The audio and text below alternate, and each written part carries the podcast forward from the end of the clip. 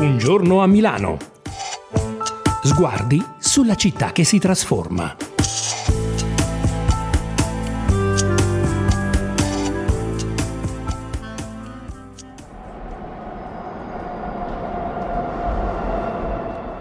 Ho da poco finito il mio turno di lavoro e come tutte le sere torno a casa in metropolitana. La linea gialla, quella che collega le periferie sud e nord di Milano, da San Donato a Comasina e viceversa. Il vagone è quasi vuoto, del resto è tardi. Le poche facce sono stanche, qualcuno ha gli occhi semichiusi. La maggior parte li tiene fissi sul telefonino. Nulla di eccezionale, direte voi. In effetti sì.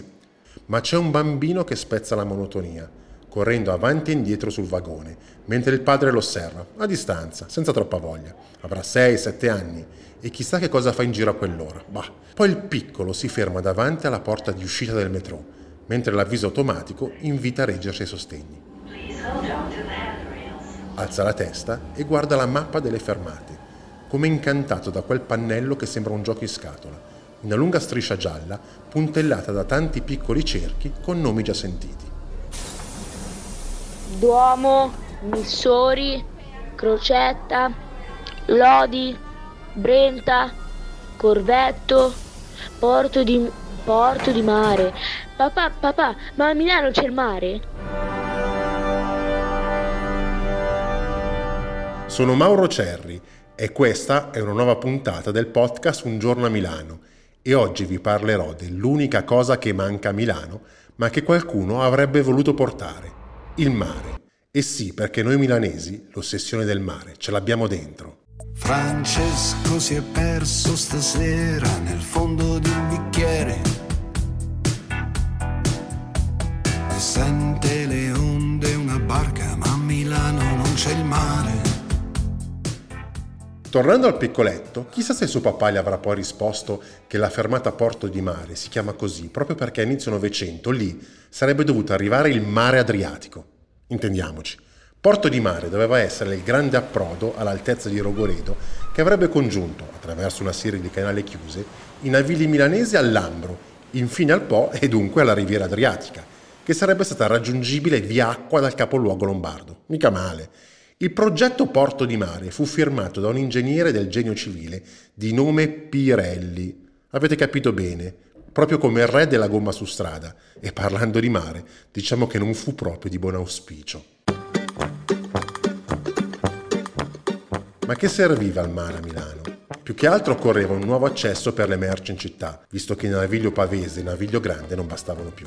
E come è finita lo sappiamo. La guerra, anzi le due guerre, difficoltà tecniche, costi elevati. Fatto sta che il progetto Porto di Mare, abbandonato e rispolverato a più riprese, non salpò mai per davvero, anche se negli anni 70 venne scavato il canale per collegare l'Adda a Cremona, come prevedeva il piano.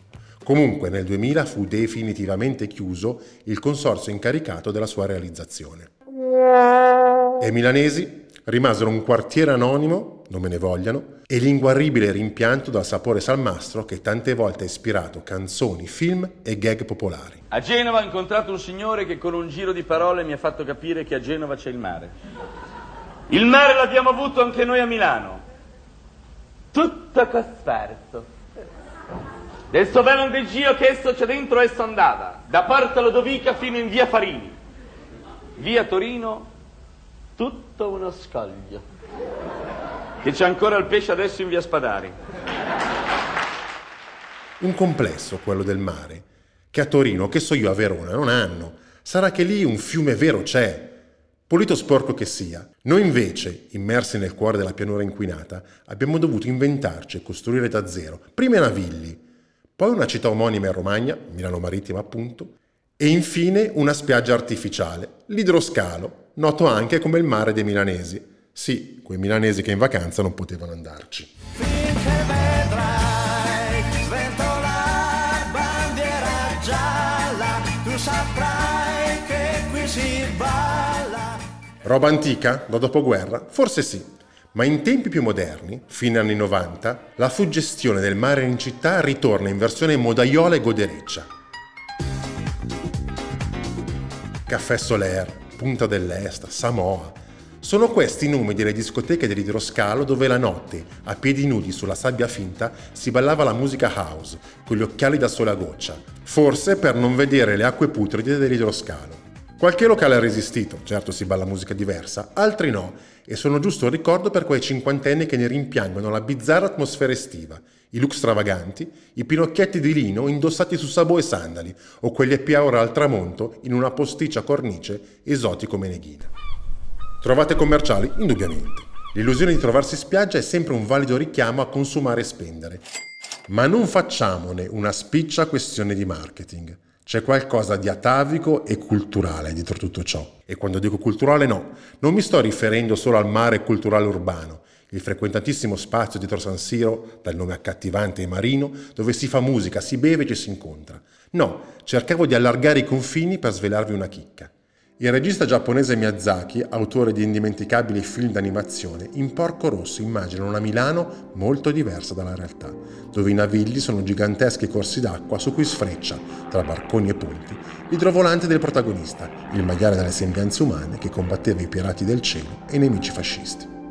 Piuttosto che diventare un fascista, meglio essere un maiale. L'epoca degli aviatori di Ventura è finita. La fantasia non ha limiti e può correre avanti e indietro nel tempo. E possiamo farlo anche noi, fino a scoprire che in preistoria, dove oggi c'è Milano, 200 milioni di anni fa c'era davvero un mare vastissimo.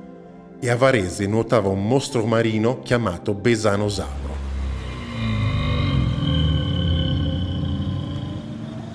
Sono andato troppo in là, eh sì lo so. Comunque, per chi volesse saperne di più, di mostri marini, rettili e pesci, c'è sempre l'acquario civico al Parco Sempione, dove però, guarda caso, pochi giorni fa ha inaugurato una mostra di immaginarie carte nautiche dal titolo A Milano c'è il mare. E poi ditemi se questa non è un'ossessione.